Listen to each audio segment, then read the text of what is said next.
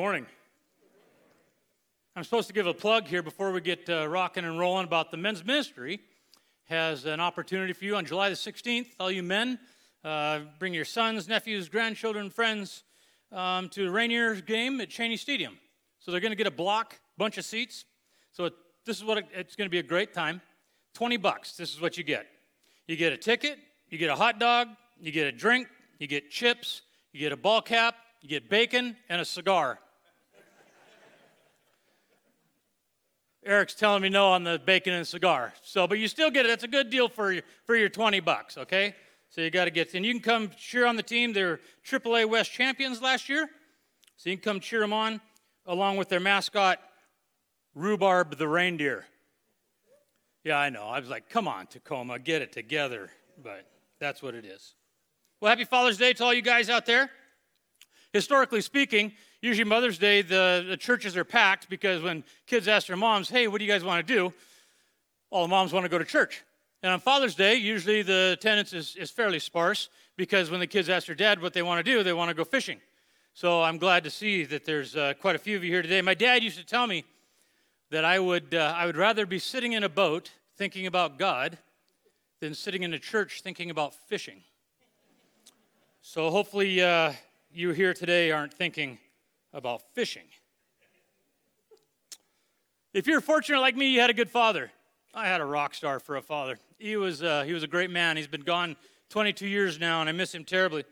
He'd come to I played high school basketball and college basketball, and a little bit after that. My dad would come to all my high school games and to some of my college games, and he didn't care. He'd wear his bright yellow shirt that said Mark Rayburn's dad on it, and every time I'd score, he'd ring this cowbell. And so even where the guys on my team got to the point where they're like, hey, your dad's here, because they heard the cowbell, right? Taught me a lot about hunting and fishing. Taught me how to work hard, how to be a responsible man. But more importantly, he taught me how to love God and love others and even love the unlovely and the downcast and the downtrodden. But I know some of you here today aren't here to celebrate Father's Day. Maybe you've lost your dad. Maybe you had an absent father. Maybe you had an abusive father. Last thing you want to do is celebrate your dad. Well, I'm sorry. It shouldn't be that way. It shouldn't be that way at all. And I want to thank you, fathers, that are here. And I pray that somehow today you will sense the love of God, the Father, that can fill that void and you will ever have in him. Last Sunday, Pastor Kevin was continuing on with Ephesians chapter 3 in the first half. One of the things he gave us for homework when we left was the fact of talking about Jesus died for the horizontal relationship as well as the vertical relationship. And man, that really struck home to me, right? Because we usually come to church, we're thinking about our relationship with Jesus Christ. And the homework was, where do I need to reconcile? Maybe it's a marriage, maybe it's friendship. Maybe it's work, maybe it's parents, maybe it's your children. I really appreciate it. And if you didn't get a chance to hear Pastor's message from last Sunday, be sure and take a look at it and listen to it online. Well, I have the opportunity of sharing with you the last half of Ephesians chapter 3, where Paul continues in Ephesians 3:14. And I think a lot of what he speaks of here is going to resonate with us today on Father's Day and every other day. I was also excited when Pastor gave me this passage of Scripture to speak on it. The chapter 7, or verses 17 and 18 are the life verses for my two granddaughters, so that sort of struck a chord. Let's read Ephesians chapter 3, verses 14 through 21, shall we? For this reason I kneel before the Father, from whom every family in heaven on earth is named. I pray that he may grant you, according to the riches of his glory, to be strengthened with power in the inner man through his Spirit, and that the Messiah may dwell in your hearts through faith. I pray that you, being rooted and firmly established in love, may be able to comprehend with all the saints what is the length, width, height, and depth of God's love, and to know the Messiah's love that surpasses knowledge, so that you may be filled with all the fullness of God. Now to him who is able to do above and beyond all that we ask or think, according to the power that works in us, to him be the glory in the church and in Christ Jesus to all generations, forever and ever. Amen. Paul continues the same thought that he had from Ephesians 3:1. Here he picks it up again in verse 14 because he says, for this reason. Some translators say, for this cause. And in one, he says, you know, it's funny because Paul wrote this. It's not funny, but Paul wrote this from a prison in Ephesus to the Ephesians. He was in chains. And yet, and you look at verse 1 of chapter 3, he doesn't say, I, Paul, a prisoner of Rome. He says, I, Paul, a prisoner of Jesus Christ. No matter where he was, Paul realized that, you know what, I belong to Jesus, whether I'm in chains or not in chains. The ministry, my impact that God has called me to proclaim will not change, no matter where I'm at. So he continues on here, right? For this reason, I bow my knees before the Father, because he's a prisoner of Jesus Christ. And Christy and I had an opportunity to go to Israel a few years back, and it's amazing that when he talks about bowing his knees, the customary stance is to stand in prayer. When you go to the Wailing Wall, there's not a whole lot of people kneeling. Everyone's standing and praying. So for him to come out and say, I bow my knees before the Father, Paul here is emphasizing a deep, deep humility and reverence, right, for God the Father.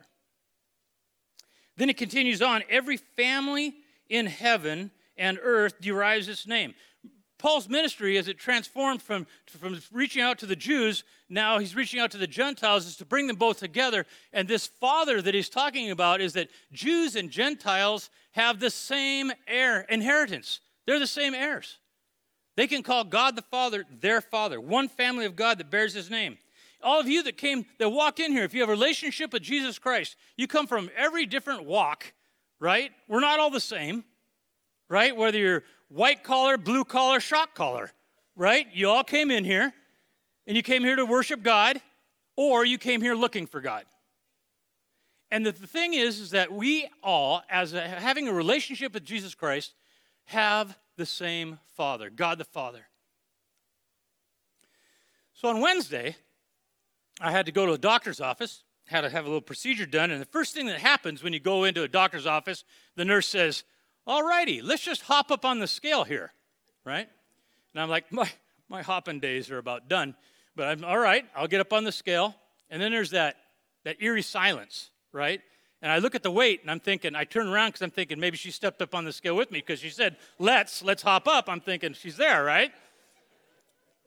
So then you're looking for something incredibly intellectual to say, and I'm like, well, I must have concrete in my pockets, right? It's not, and she's like, okay, follow me. You're just like, ah. So then you walk behind her, right, and you're doing the walk of shame because of the scale to the little room that the doctor is waiting for you in. And I'm thinking, man, and I'm wondering as I'm walking, I'm thinking, I wonder what she's thinking. But then I think to myself, what am I thinking? How did I get to this point? Well, I know how I got to this point. It's really obvious, right? You know when you go through the buffet line, whether it's at Old Country Buffet or it's at Golden Corral, all these different places. You get to the buffet line and you walk up to that chafing dish that's steaming, and there's so much bacon and sausage in it that the lid doesn't sit quite properly on it, right? And you reach down and you pull that lid off and you hear the angelic choir, oh, oh, and then you just spontaneously break out in the doxology. Praise God from whom all blessings flow. No, nobody does that? You guys are weirdos. I, believe it or not, I am concerned about my outward appearance. America spent over $9 billion cosmetically, surgically, on their outward appearance.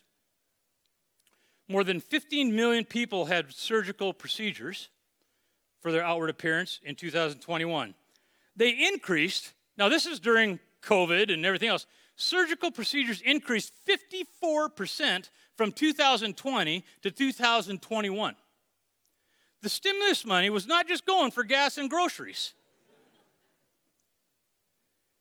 We've got augmentation, liposuction, nose reshaping, eyelids, facelifts. There were some words in there I had to look up because I didn't even know what those were, right? And those are the surgical things. Then you get to the home gyms, you get to the gym memberships, you get to the workout plans, you get to the exercise equipment. I mean, You can obviously tell that Pastor Kevin's had his biceps done. Those things are huge, right? We are, as America is, obsessed with embracing or reshaping our outward appearance, our body. And I'm not going to say this here, that it's evil, right, or it's sin, or shame on you. Because God knows all those things that I mentioned, A, B, C, D, E, E being all of the above, I'm always E, right? I probably need a lot of those things.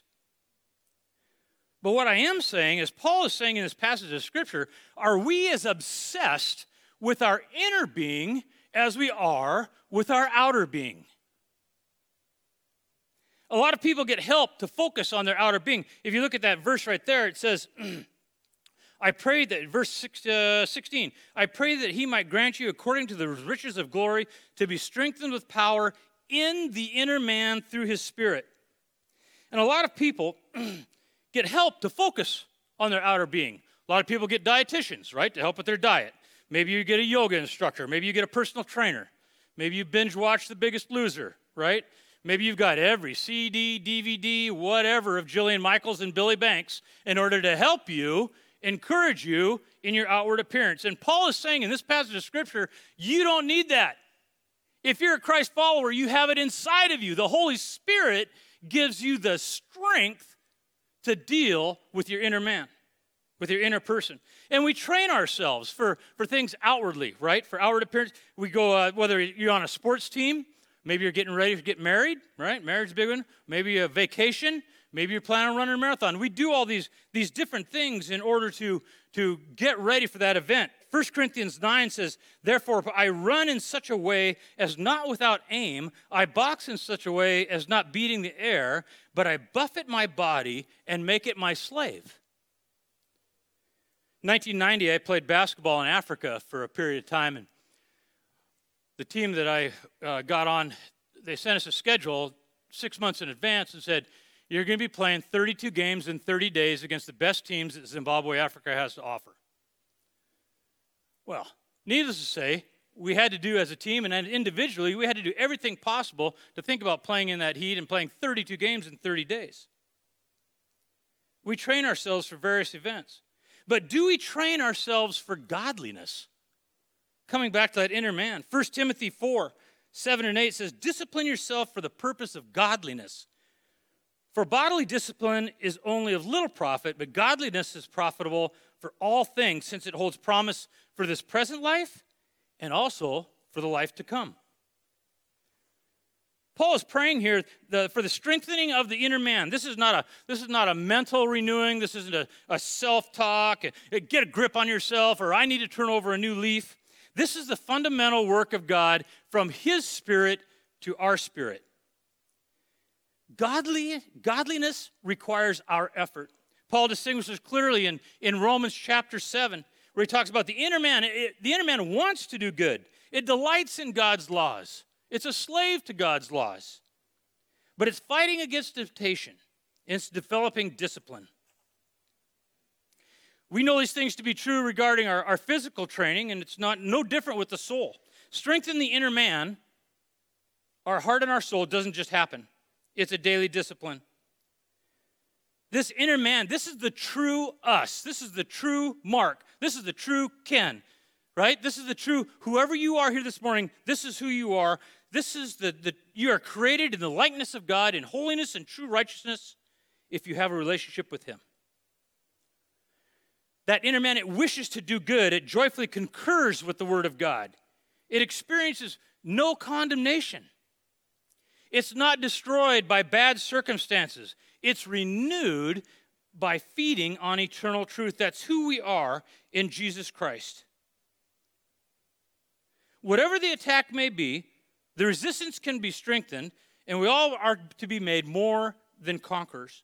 This is the essential biblical teaching, right, as how to live in such a world as this, how to keep coping in this crazy, chaotic world that we live in. How to be more than conquerors in spite of everything that happens in this world. The Bible challenges us not to figure out a way to eliminate our problems, but rather to be strengthened by God in such a way as to live above them. not without pain and suffering, but in spite of pain and suffering. It's just life. These things have been going on since Adam and Eve got kicked out of the garden. Bad things happen to good people. We live in a fallen world. Remember Job's friends? What did you do to piss God off that he would do this to you? And God came back and spoke to his friends and said, Do you know my mind? Do you have any idea? But we do know this, is that things don't happen because God stopped loving you. Romans 8, 38 and 39 talks about that nothing can separate us from the love of God. Nothing at all. And if you became a Christian and people shared with you John 3:16, for God so loved the world, then they should have shared with you also 1 Peter 4:13, we also get to share in his sufferings. Because a lot of people think when they come to Christ that the terrible things of this world and terrible events that befalls good and bad, that they're just going to fall away and we're going to live a blessed life, health, wealth, posterity. Preach that to Paul. Paul followed Jesus all his life until he was martyred. It was not an easy life. And obviously we're not living a life such as Paul. But we still have that Holy Spirit, that inner man that's within us, that we are not obsessed with. We want to be obsessed with our inner man. And so we ask ourselves, just as like when somebody loses weight or something happens, you see that transformation in their outer body. And we're all like, oh my gosh, did you see Larry or Fred or Ken or whoever his name is? Did you see them? You can see the transformation. Well, then we have to ask, after reading the scripture, is our love for God increasing to the point where our lives are transformed so that people look at us and say, oh my gosh, did you see Greg? Did you see Andy? Did you see the difference that Jesus Christ makes in their life? Are we daily being strengthened in the inner man? And is it our prayer to put off the old self and put on Jesus Christ, the new self? And Paul gives us that example of how to pray. Right, this passage of Scripture is a prayer of Paul to the Ephesians. Paul's quite the prayer warrior, and he gives us an example. And he says, so how do we pray? Paul prays that the Ephesians, you go down to the next verse, I pray that you being rooted and firmly established in love, and we'll just stop there. Paul prays that the Ephesians would be rooted and grounded in love. Do we ask God to eliminate our problems? Do we ask God to give us an easy path? As a father, how do I pray for my children? You know, when my kids were young, we did the old, now I lay me down to sleep and pray for the food and all these little infant prayers, right? And as our kids get older, my kids are 30, 28, and 25. And as our kids get older, I don't pray for Colton, Lord, help him to get a good night's sleep. Lord, help him to watch his diet, right? No, that's not what we pray for our kids. And yet we do. We do. Our prayer life hasn't changed. That's part of the transforming power within our inner being, is that when Christ is in there through the Holy Spirit, our prayer life should change not based upon our kids, but how we see our kids, how we see our fellow man, how we see our fellow person in church, how we see our fellow person out on the job site. We want to pray for them in such a way as that I don't want to just cover their bedtime. I don't want to cover their nap time. I don't want to cover their meal time. This is what I want to pray. I want to pray that Betty, Billy, and Susie would be grounded and rooted in the Word of God. Because all those things that I pray for, help Billy to stop being promiscuous. Help Tommy to stop smoking. Help Jimmy to stop doing drugs. If instead I started praying for my kids or those individuals I was praying for, that they would understand the deepness of the being rooted and grounded in the love of Christ, those details will work themselves out. It is time as Christian believers that we stop praying superficial prayers and start realizing that God is calling out from our inner man through his Holy Spirit that we need to be more intentional and we need to be more hard-lined when it comes to prayer. Because if they're there and if they're his and Christ dwells in their heart through faith, the Holy Spirit will work out. A lot of times We pray I call them the Band-Aid prayers, when we should be praying surgically. So, I'll show you, I've shared this with my small group. I've got a neighbor. They've got pigs. A lot of pigs. Too many pigs. Dr. Doolittle would have said, whoa, cut it off, right? They're young. They're not quite sure how to feed them, how to keep them inside a fence. So on a daily basis here for the last couple months, I've had pigs in my yard, running around my pond, eating corn from my bird feeders. My dogs don't mind because they love chasing them all the way out of wherever, right? And it's just absolutely driven me nuts. And I tell Tara all the time, I'm like, hey, you know, they keep coming over here. Your bacon keeps coming in my yard. I'm going to start whacking them. And it frustrated me. And I talked to Christian, like, I'm so tired that it's got to this point. And she goes, how do you pray about it? I said, I don't even know if I'm praying about it. She goes, are you praying for their salvation? Are you praying that they would be deeply rooted and grounded in the love of Christ? Or are you more concerned about our neighbors and the pig relationship?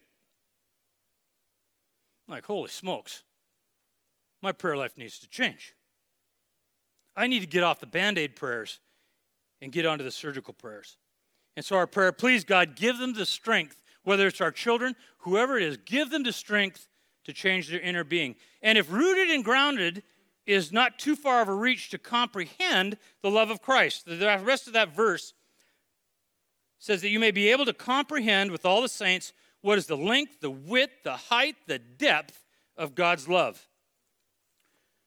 When I married Christy back in 1987, I know some of you weren't even born there, we got married at a chapel in University of Pacific down in Stockton, California. And I can remember to this day when my wife came out and she walked up the aisle, she came into a live trumpet blaring Majesty.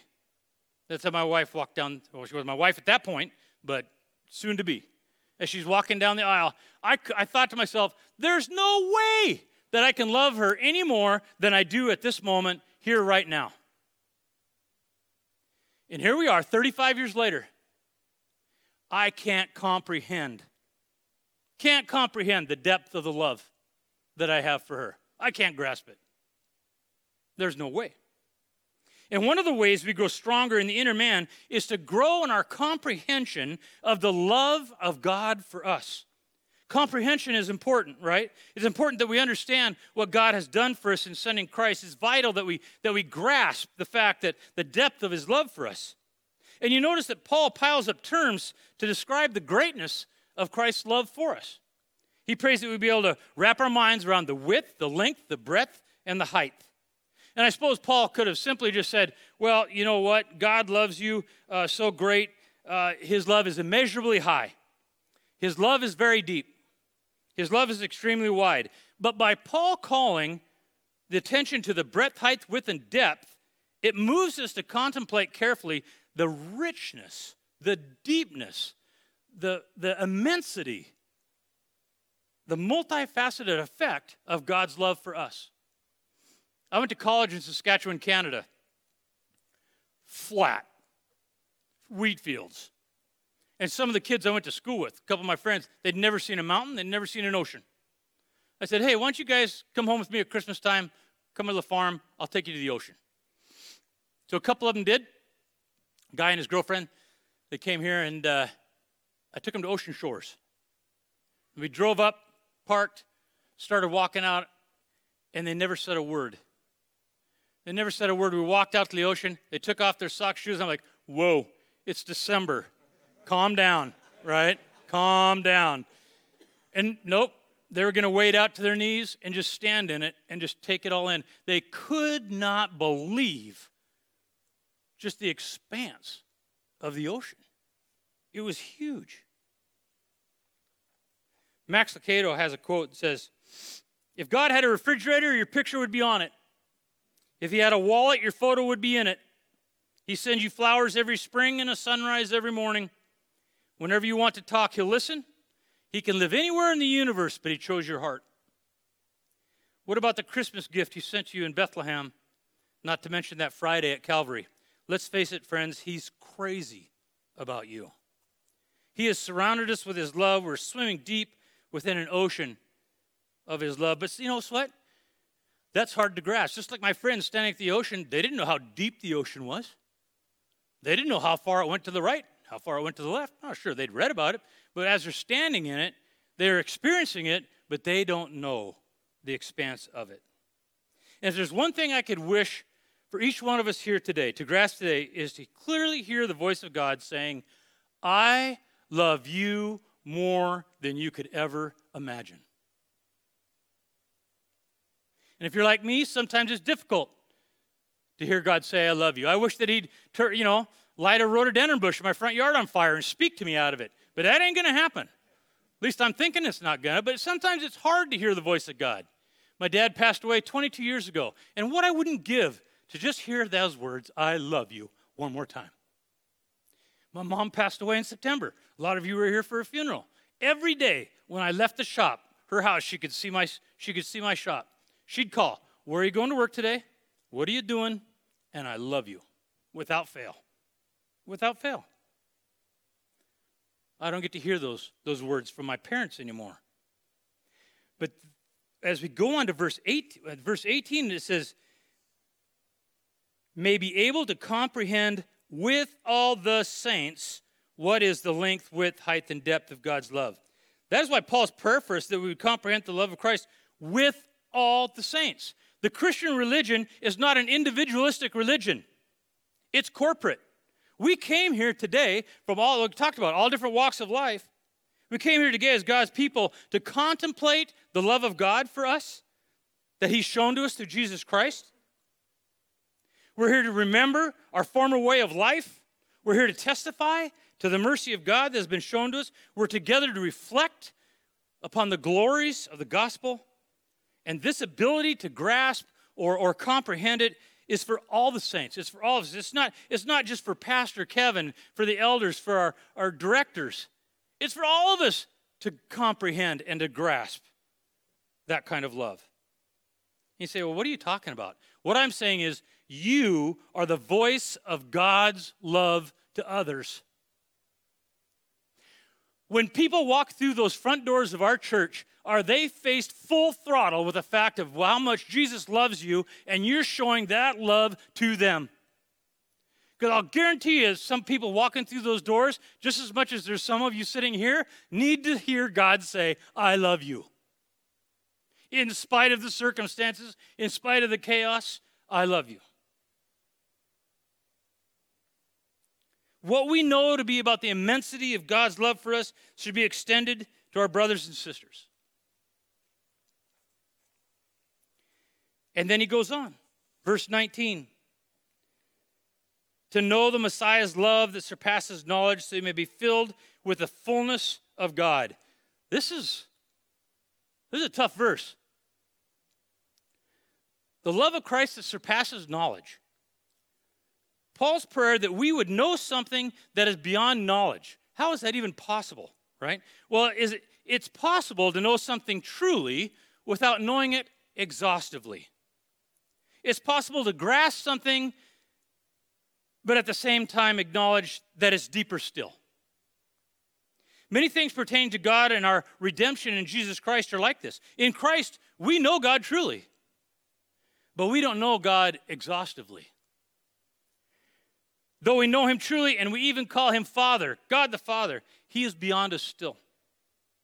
So it is with the love of Jesus. With God's help, we can grasp it, but the true breadth, length, width, height is really beyond our ability to comprehend. And we will never understand it until we see him face to face. But what's the fullness of God? That you may be filled with the fullness of God. It's about that phrase right there for me is about as hard to explain as the Trinity. So I'll do it this way. When you're filled with God, you're like this glass. And I fill it right to the top. That glass is not half empty, not half full. It's full. When you are filled with the fullness of God, whatever your walk of life may be, whatever you're doing in this life, whether it's going to church, whether it's at your job, whether it's watching your children, whether it's watching somebody else's children, whatever the case may be, whatever your life, whenever you are bumped into, oh, excuse me, didn't mean to get you wet there. That was God. Oh, excuse me, I'm sorry. Did you get wet? That was Jesus. Oh, wait a minute. Okay. Do you get the point? Fullness of God means when the glass is full, no matter what you do, you spill over the love of Jesus Christ that's in your life. But guess what? When the glass isn't all the way full, when it's half full, guess what? You're full of yourself because you don't spill over into other people's lives. You're not right at the brim with the love of Jesus Christ. So that no matter what, any little bump, any little joy, any little thing, people can see the transformation of your inner man in yourself.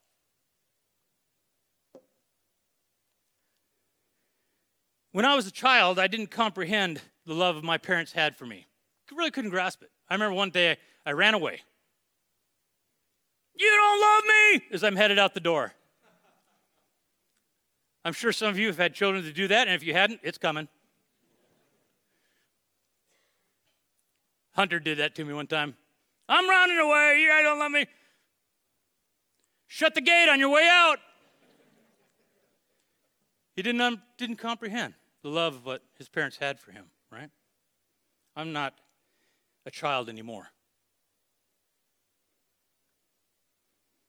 I've known Jesus for a long time. I know beyond a shadow of a doubt, even in this, the crazy things that have happened to me in this life, the things I've been involved in, the things that I regret, the things that the victories and the joys, the sorrows and the failures, I know Jesus loves me. Jesus loves me, this I know, for the Bible tells me so. I'm not running away. I'm not leaving Jesus. And that's my prayer for you today, as you are being rooted and grounded, that you would understand that I'm not running away. I'm not leaving Jesus. There's no greener grass. There's no greater Father. There's no other Savior than Jesus Christ. But there are times when life is hard and we struggle to strengthen the inner man. And it's difficult to comprehend the love of Christ, and sometimes we don't feel like loving people when they come through those doors. So in response to that, Paul ends chapter 3 this way. Now to him who is able to do exceedingly abundantly beyond all that we ask or think, according to the power that works within us. To him be the glory in the church and in Christ Jesus to all generations, forever and ever. Amen. Not your power. God's power working through you. Okay, we got some homework, okay? So you want to bring that up for me, Brother Bob? So number one is make an exercise plan to strengthen your inner being. All of you know how to do stuff for your outer being. Remember a few years back when Kevin challenged us with the 10-10 plan? What was that? Are you guys all new? No one's been at High Point longer than 4 years? 10 minutes of Bible reading a day, 10 minutes in prayer a day. It's a simple start, but just like in an exercise program, you have to start somewhere. You're not going to do 100 sit-ups the first time you sit down, okay? So you have to start somewhere. If you want to start exercising or figuring out what it means to strengthen your inner man, spend 10 minutes 10 minutes in prayer and 10 minutes reading God's Word. Next one is show someone God's love through you. It might be the only way that they experience God's love is through you as a Christ follower. And you say, I don't know if I can do that. Hey, now to him who can do exceedingly abundantly beyond all that we can ask or think. Share with someone your love story. We're quick to tell about how we met our spouse or share the story of our engagement or the different things that happen in our lives, and that love relationship we have with our outer being, with our inner being, with Jesus Christ is more important. Share the depth of your love for Jesus because of the depth of Christ's love for you. Let's pray. Lord, I thank you for your word. I thank you for the opportunity to get into it, to study it. We thank you for Paul. We thank you for his life that he sacrificed, that we might know you deeper in our inner man, and that we might love you more in this walk of life here on this planet. Thank you, Father, and we pray this in your name. Amen.